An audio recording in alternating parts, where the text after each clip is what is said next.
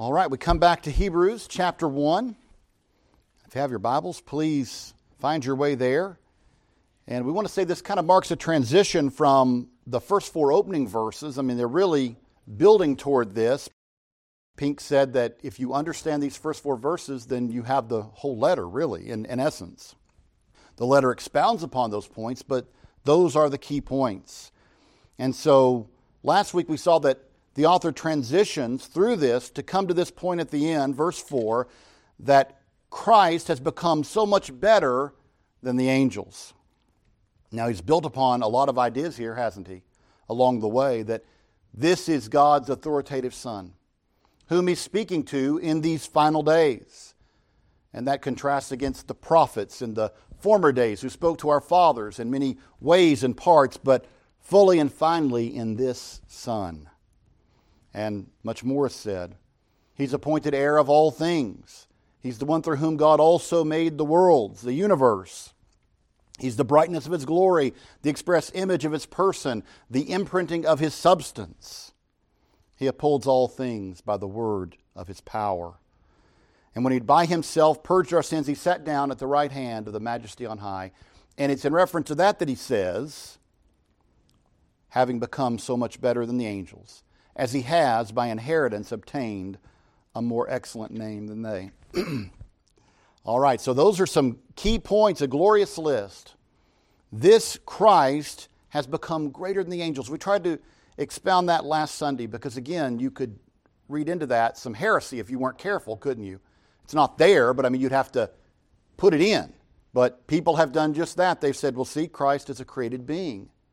God made him, and he made him greater than the angels. That's not what it says. We spoke last week about this mission that Christ came on, in which he was made lower than the angels for a time. I heard a, a preacher this past week who said the angels are kind of like the dividing line. Above them sits God alone, below them, humanity. And so to say that God in Christ, Christ became lower than the angels, speaks of his humiliation.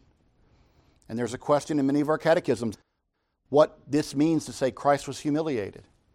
He came into the world, born in human flesh, under the law, all these various ways, was obedient to death, yes, even the death of the cross. And as we spoke before looking at that parallel passage, it says, because of what he accomplished there, he's been highly exalted by his Father, that at the name of Jesus, every knee should bow and every tongue confess that Christ is Lord to the glory of God the Father. So again, we see this text and this idea throughout the scriptures. It's in this that we can say of Christ in his humanity. Again, can't separate them, right? They are united in Christ Jesus, his divine nature and human nature, but we can distinguish a little bit. We're distinguishing now on his human nature. He has been highly exalted by what he accomplished, what he alone could accomplish in coming into the world taking on this tent of flesh, living obedient to the law of God perfectly, without sin, becoming obedient to death, yes, even the death of the cross, rising victoriously, being uh, raised, ascended to heaven to sit at the right hand of the majesty on high. He has been highly exalted. His name is above every name, so necessarily it's higher than the name of the angels. He is greater than the angels. Now, again, we would point out that in one sense we tried to look at last week, in his divinity, he's just right back to where he was, right? I mean, he was always God. He's always been God.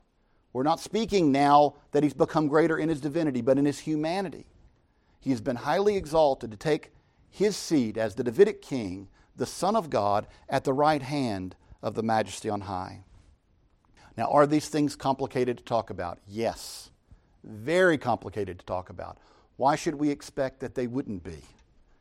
Right? We are finite human beings. We're speaking of the infinite God who created all things.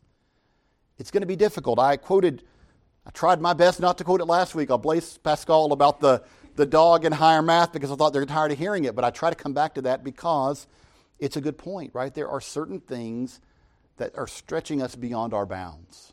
And we have to recognize that. We'll come back to that again a little bit later.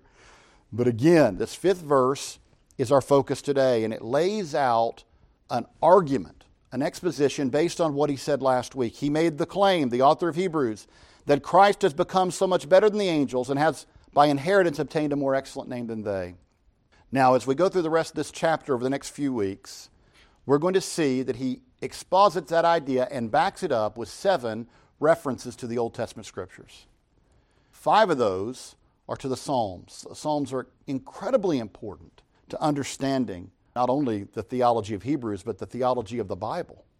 In fact, I think wasn't that long ago I heard Steve Lawson say, if you really want to know the Bible, become familiar with four books in the New Testament the Gospel of John, letter to the Romans, Hebrews, and in the Old Testament Psalms.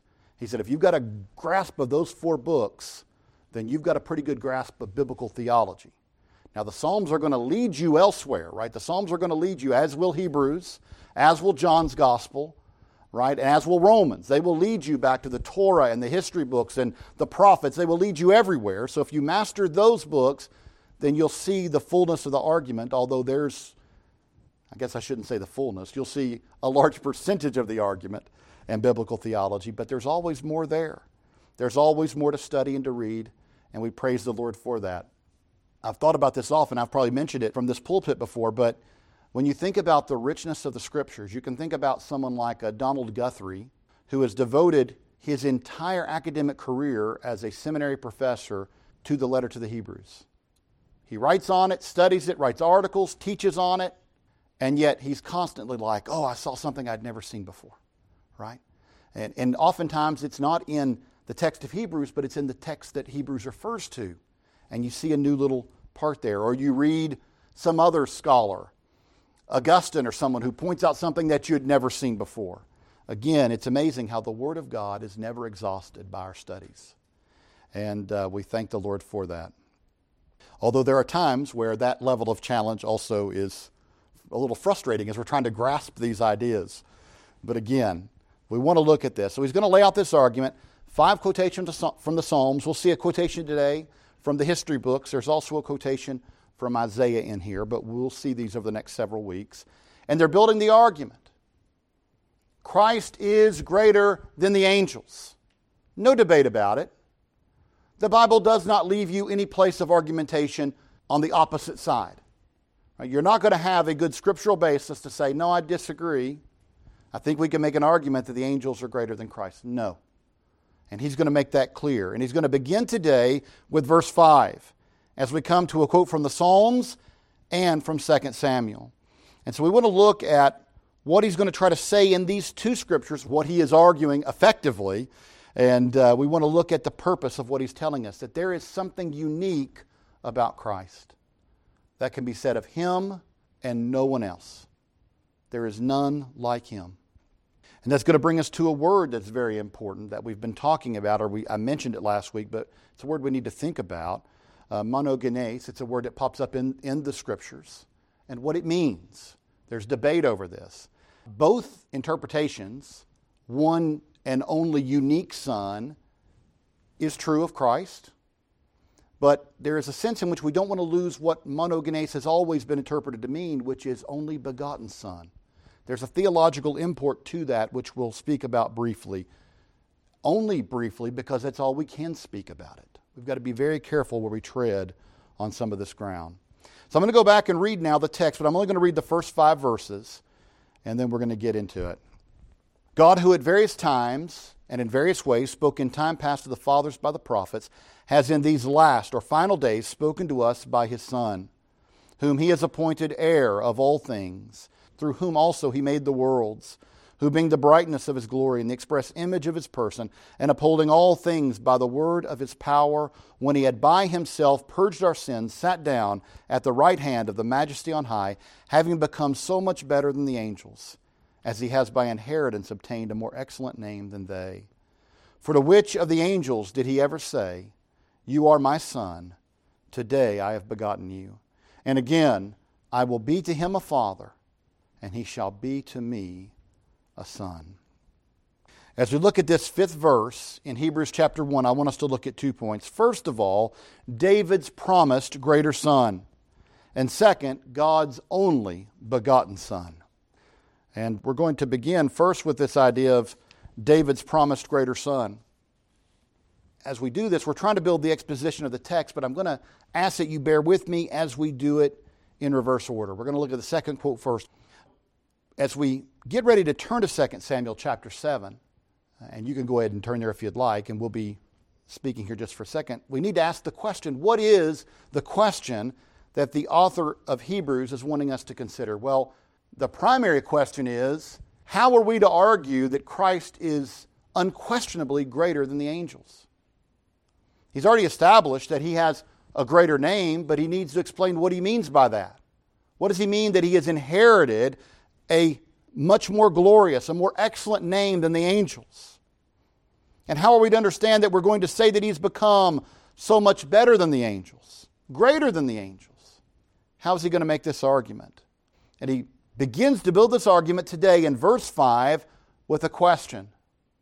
And that question is For to which of the angels did he ever say this? And then he's going to give us two quotes from the Old Testament. We're going to look first at the second one I will be to him a father, and he shall be to me a son. Now, the question is to which of the angels did God the Father ever refer to that angel, particular angel, as a son? Now, the answer is none. To no angel did he ever call his son. We want to immediately deal with an objection because someone might say, wait a minute, aren't there texts in the Old Testament that refer to the angels collectively as the sons of God? Yes, there are. You can turn to a couple of references like that in uh, Genesis chapter 6, and there's four more references like that in the book of Job. So the angels are collectively referred to as sons of God. But that's not what the author's talking about here. Any more than uh, you could ask the same question Does he mean the same meaning when he says in Romans 8 that as many as have the Spirit of God, these are sons of God? No, that doesn't conflict with what he's getting at here, which is there is one to whom he speaks, and he calls him the singular Son of God. We come now not to a general use, but a specific use of Son of God, this singular title. The scriptures point to this, that there is only one to whom this has ever been referred. Now, maybe in the Old Testament you were confused as to who it is. Maybe you weren't. But there's only one. And so we want to look at it. So let's turn back, if you haven't already, to 2 Samuel chapter 7. And as you're turning there, this is a text that is familiar to us. Uh, we looked at it this past Christmas season. Now, we didn't look at 2 Samuel, we looked at the First Chronicles uh, parallel passage, but it's the same history being told to us. David is ruling from Jerusalem, and all is going well. In fact, if you look at just the first verse of the chapter, what does it say? Now it came to pass when the king was dwelling in his house and the Lord had given him rest from all his enemies all around. In other words, David is living very comfortably in his palace, and there is no threat now of war.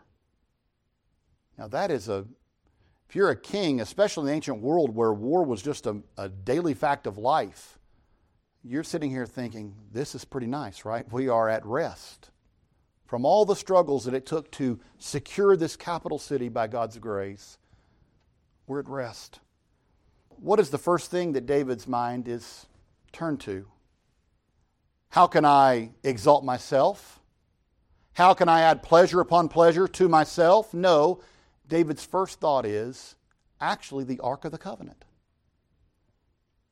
He thinks now that we're in Jerusalem, Shouldn't the Ark of the Covenant that represents the very presence of God amongst His people, should it not be here? Let's go get it. Now, David, bold, faithful, love the Lord, zealous, not always thinking before he acts, right? And so, again, here. In fact, the few times that you can look and see David get into trouble, he sometimes gets out in front of himself and doesn't slow down and think about what he's doing. Here it is again. He goes out, they go to get the ark. You know the story.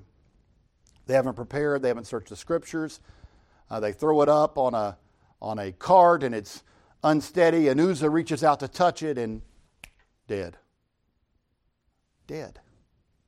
My friends, a sinful man touched the glory, the presence of God. There was no way he was to live. And they had been warned this. There were procedures for how you carried the ark, involving poles and nobody touching it. And nobody had spent the time to make sure they did it right. We could stand here today on how important this message is.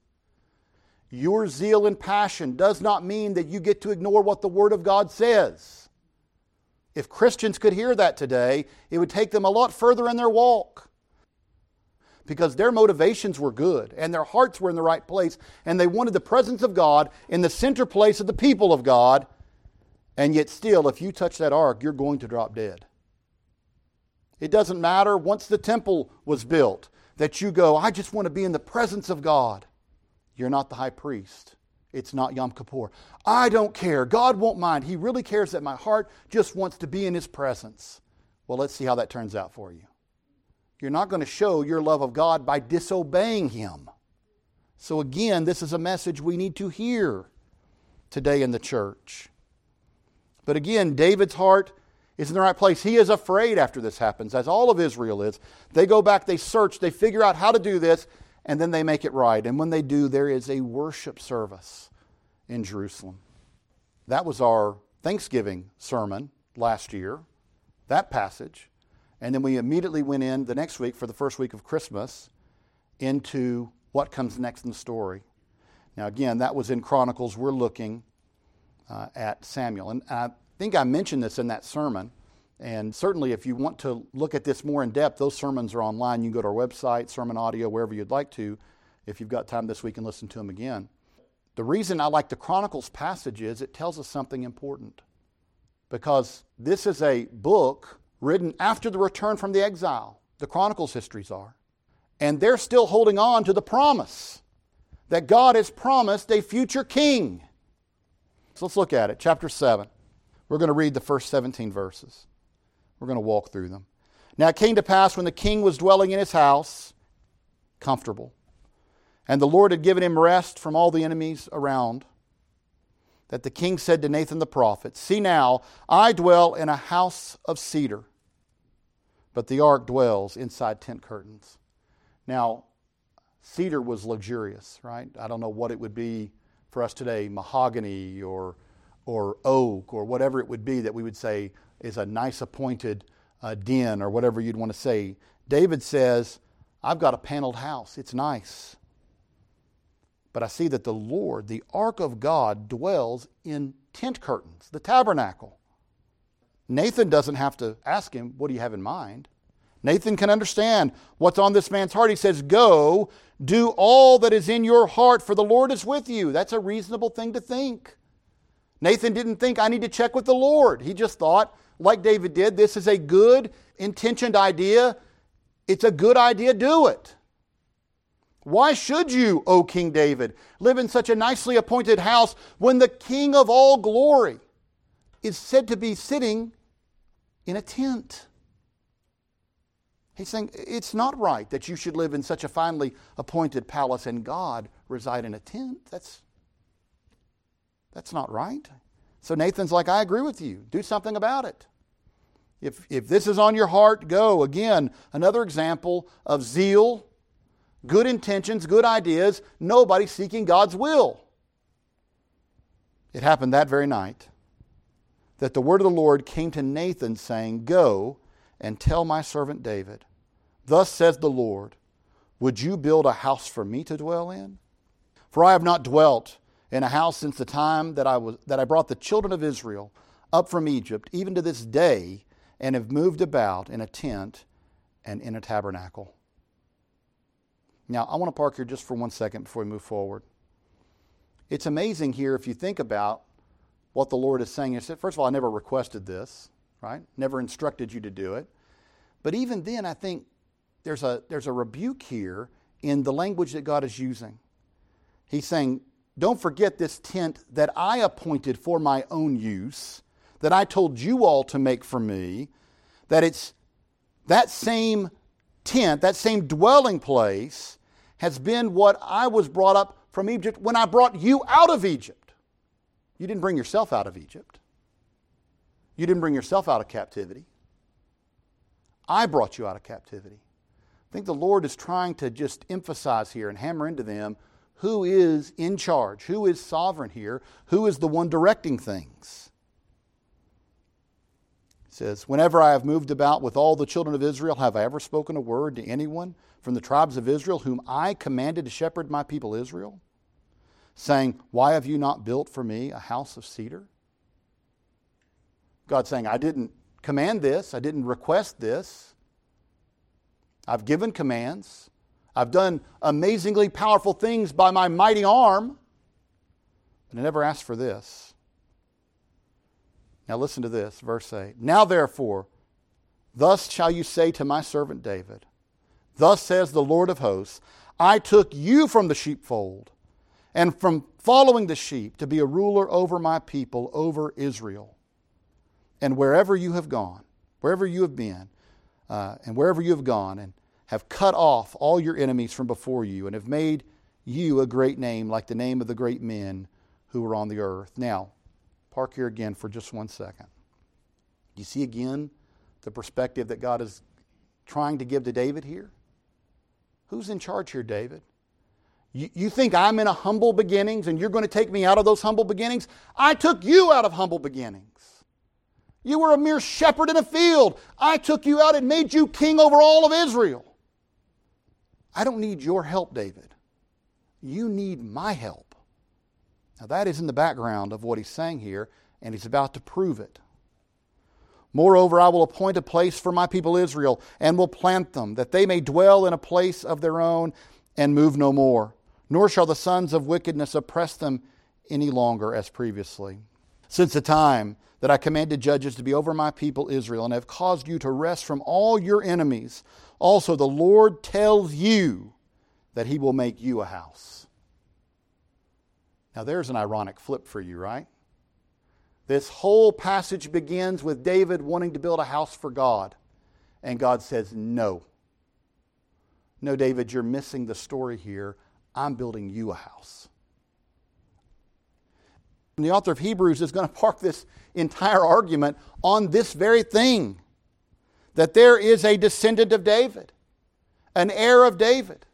Now, this doesn't tell us a whole lot so far about that heir, but let's continue. When your days are fulfilled and you rest with your father, so in other words, when you die, David, I will set up your seed after you, who will come from your body, and I will establish his kingdom. Now, if we stopped right there, if we stopped right there, we would say, okay, this is Solomon. This is Solomon. He's talking about the one who will come after David. In fact, if you continue on, he shall build a house for my name. Again, if we stop right there, we say this is Solomon. But let's see how well Solomon stacks up if we continue. I will establish the throne of his kingdom forever. We've read the Old Testament. It didn't go so well for Solomon in the end, did it? You saw a divided kingdom come after that. It seemed like Uh, if you didn't have faith in the promises of God, you'd say it's all over. Somehow it was lost. In fact, the great thing about the Chronicles are as they come back into the land, they don't have any sign that God is doing this, and yet they still believe that He is. God has made a promise, He will keep His promise. My friends, faith is at the heart of the argument of the letter to the Hebrews even when you can't reconcile in your mind how God will do it. He has said it, He will do it. That's faith. It says of Abraham, when God asked him to sacrifice this son of promise, Isaac. You know, in Genesis, we read that he, he goes to Mount Moriah. He's going to go through with it until the Lord stops him. No explanation of what's in Abraham's mind is given to us in Genesis. And yet, in Hebrews, the author of Hebrews tells us that he was so certain of the promises of God that he said, God said, through this son shall the promise come. Therefore, if I drive this dagger into him, God will necessarily raise him from the dead. Think about that faith. Think about that faith. Well, my friends, here's a promise. And God says, I will be his father, and he shall be my son, the very text quoted in Hebrews. If he commits iniquity, I will chasten him with the rod of men and with the blows of the Son of Men. Now we could continue on. He says that his mercy will not depart as it did from Saul. But I want us to, to stay focused here for just a moment on this promise. Here is a promise to the son of David, a Davidic son, a king who will come from the line of David, a son of David. And yet God says, I will be unto him a father, and he will be unto me a son. He will be my son, and I will establish his throne, the throne of his kingdom, forevermore. Again, that's not Solomon. Well, who is it? Well, as we come to the text, we're going to have to wrestle with that, aren't we? The author of Hebrews says, wrestle with it. The promises of a messianic king who will come after David, whose rule and reign will last forever, and it's established on the perfect word and promise of God. That's a promise that was believed and recognized immediately that this is speaking of the Messiah. Whatever else we can say about him, this is the Messiah, the one who will come. This is who it's speaking of here. And they held on to that promise. Now they recognized, that means much later when the Chronicles were written, they recognized what's recognized here that he has not yet come, but he's coming. God has promised he is coming. There will be a glorious fulfillment of this amazing promise. The Messiah will come to reign on David's throne forevermore. And that amazing point and all the astounding theology that surrounds it should have made the scholars of the Old Testament take note. Stand up and take notice. There's some clues that are given here that should get our attention. For of this one it said that he will reign forevermore. And yet, it seems that they couldn't reconcile these things, they couldn't figure them out. You know, there are other places that they could have gone that would have, that should have alerted them uh, that something unique about this promise is given to us. Psalm 110, a frequently cited psalm, in fact, the most cited psalm of the New Testament, has a quote there, doesn't it? Psalm 110 says, The Lord, now this is from, from David's perspective, right? The Lord God says to my Lord, the Messiah, right, sit on your throne until I make your enemies your footstool. Now think about this for a minute. The Lord, God Almighty, says to my Lord, the Messiah. Now, again, that's strange wording, isn't it? Strange wording that the Lord would say to the son of David, or excuse me, that David would say to his own descendant that he would call him Lord.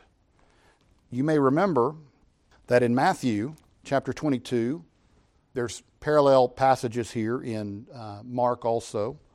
We've looked at that before, but in Matthew 22, Jesus asks a question about this, doesn't he? If you take a second to turn to Matthew 22 and go to verse 46, you'll see it here excuse me, to the, the passage starts at 41. While the Pharisees were gathered together, Jesus asked them, saying, Now, this is in the context they've been trying to trip him up all along and have been unable to. So he's got a question to see if they can answer it. It's not a trick question, it's just how do you rightly interpret the Word of God? Here it is. What do you think about the Christ? Whose son is he?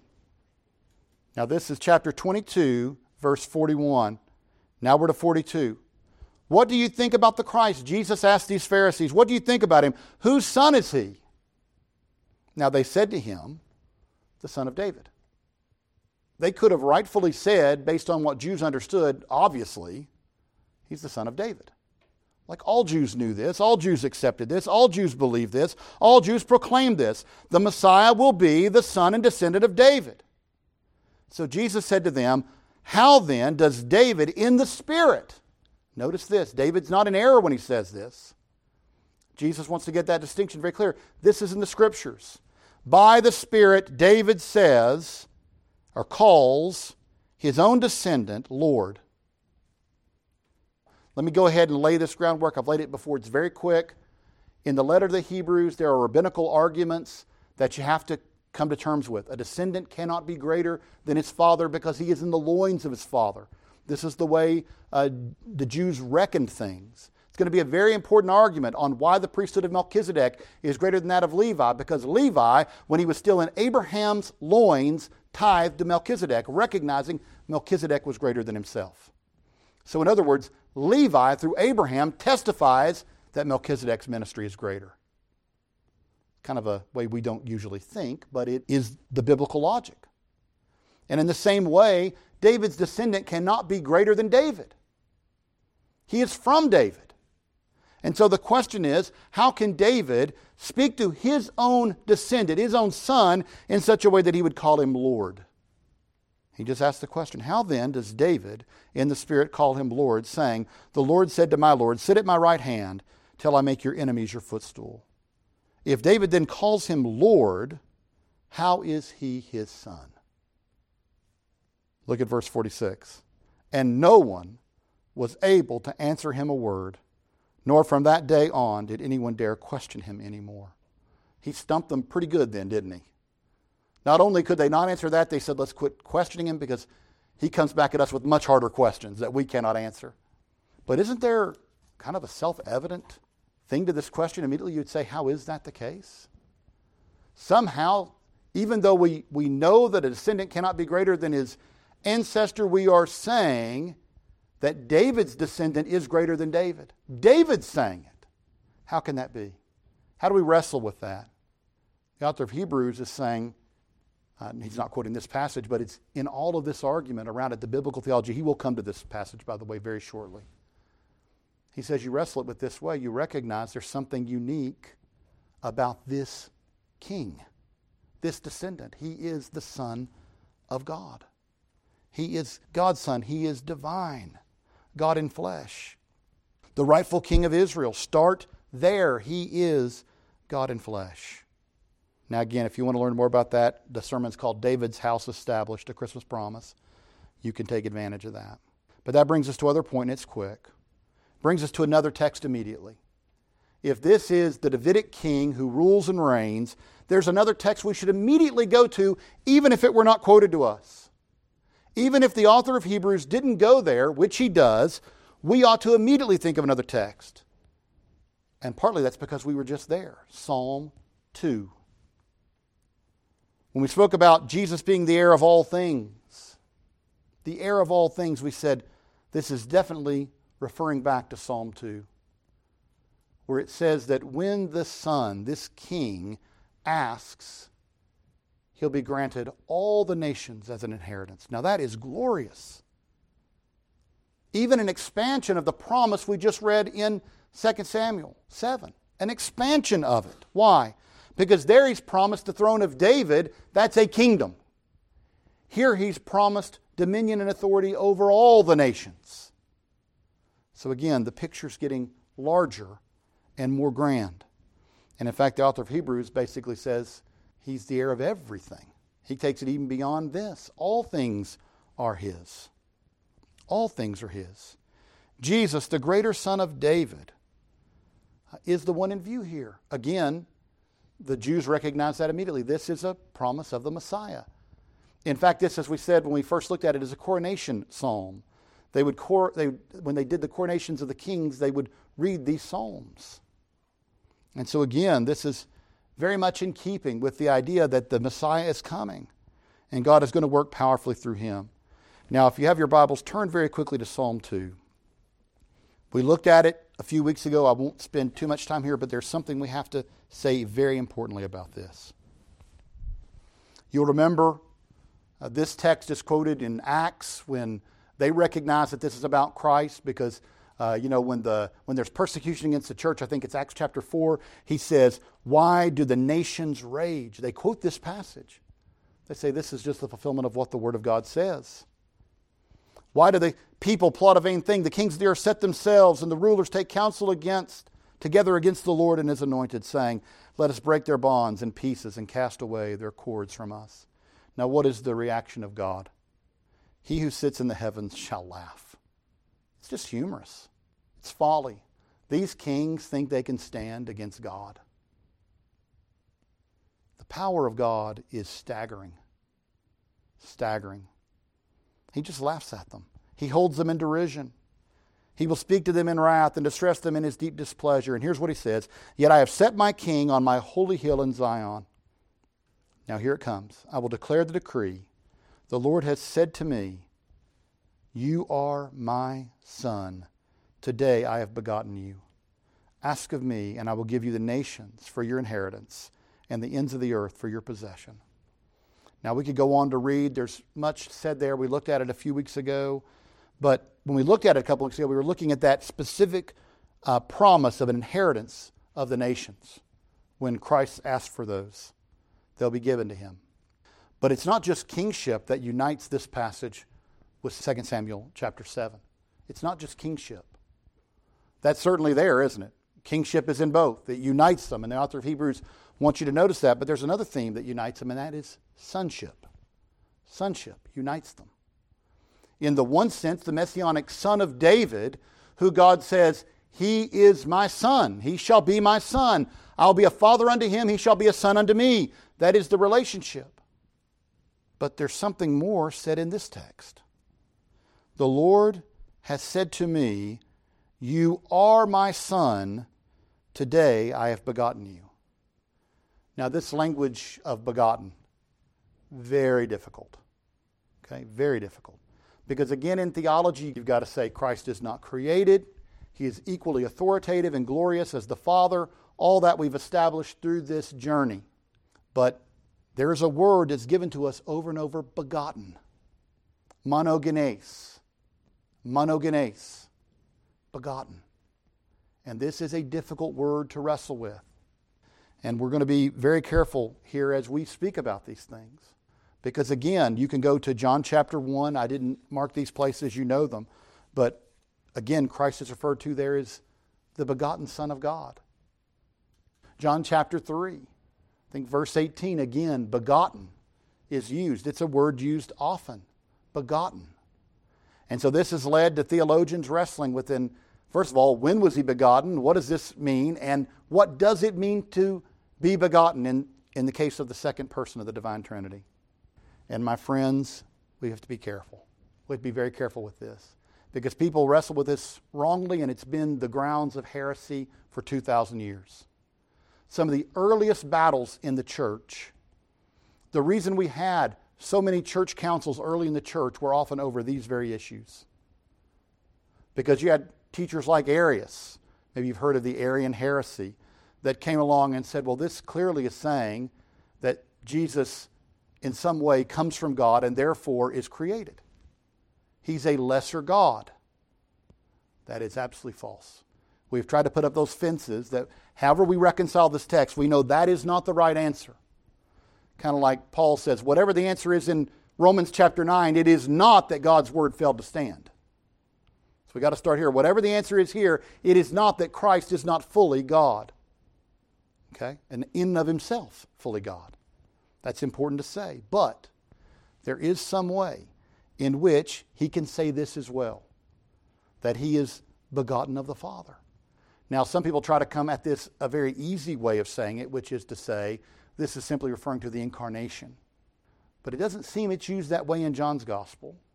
And it doesn't seem that the theologians thought that's how it was used. In fact, uh, if you want to stand on Athanasius and those early church creeds that we today as Christians also uphold, in fact, they are the foundation. In fact, uh, talking about all this nonsense going on in the church today, there was a, I saw a clip the other day of a preacher a couple of weeks ago that says we need to throw away our confessions like the London Baptist Confession, Westminster Confession, because they were written by white European males.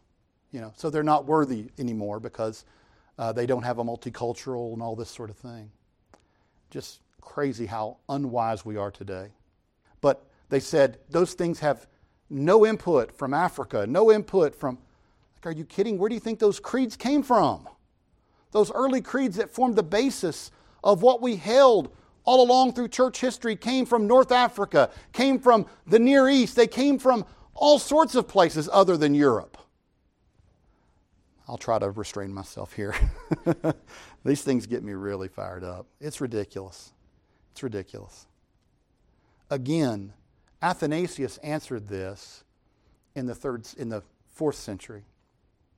And I saw a, uh, a professor from Midwestern not too long ago say, uh, Can you imagine, with as little as we know about the, the doctrine of the incarnation, the doctrine of God, the doctrine of all these various things, how to understand Christ, these men in the 300s gave their life to making these definitions, to battling about this, to arguing it, to, to seeing, uh, well, what about this? And somebody says, no, that can't be right. Here's why. They sat there and hammered these out over a hundred years. Can you imagine? And by the way, thank goodness they did. It's what allowed us to know get rid of Arianism, right? That was a, by the way, Arianism was a major power in the church at one point. It wasn't in the church, but I mean, it was putting the church in danger. It was a false doctrine.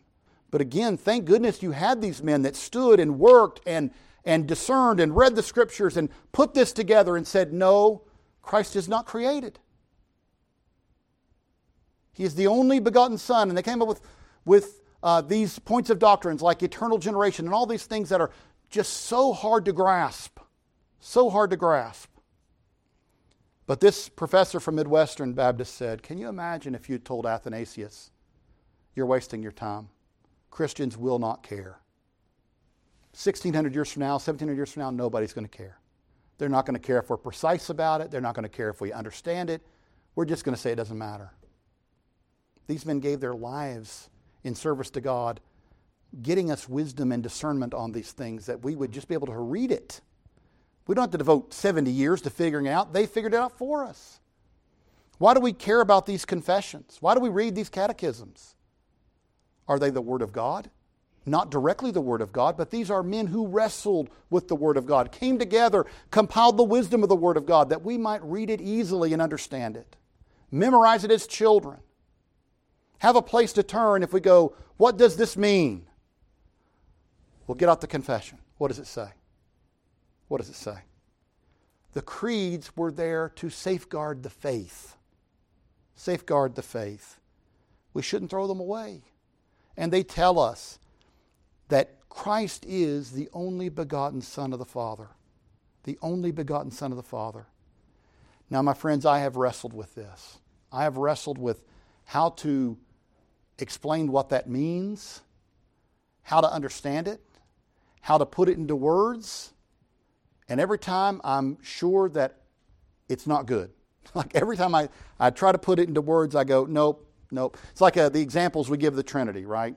They'll say, well, it's like this. The Trinity is like this. And almost every one of them will lead you into heretical thinking because they're not right. There is nothing really that can lead you to understand the Trinity. Not fully. You have to recognize that it must be true biblically, but it's not easy to wrap our minds around. Three persons, one God. Distinguishable but not dividable. We could go on and on. I read last night Spurgeon, and he said this, and I thought, this is wise advice. Speaking of this very thing, he said, Let us not attempt to violate the sanctity by intrusive prying into the secrets of the eternal God. The things that are revealed are enough without venturing into vain speculations. In attempting to define the Trinity or unveil, unveil the essence of divinity, many have lost themselves. Here, great ships have founded what have we to do in such a sea with our frail skiffs? There's a point at which we have to go. God has revealed this much. It's for us and our children forever. He's not revealed more. There are things that belong to Him He chose not to reveal unto us, and probably because we wouldn't have understood them if He did. Christ, the only begotten, eternally generated from the Father, yet equal to the Father, eternal, these things are difficult, but we've got to try to get them right because we're speaking of important things. I want to close by saying this. What the author of Hebrews is telling us is this king, this glorious king, is the Son of God. There are none like him. He is unique, one of a kind, the begotten Son of God, the only begotten Son of God. Recognize that our only hope is in him. Amen.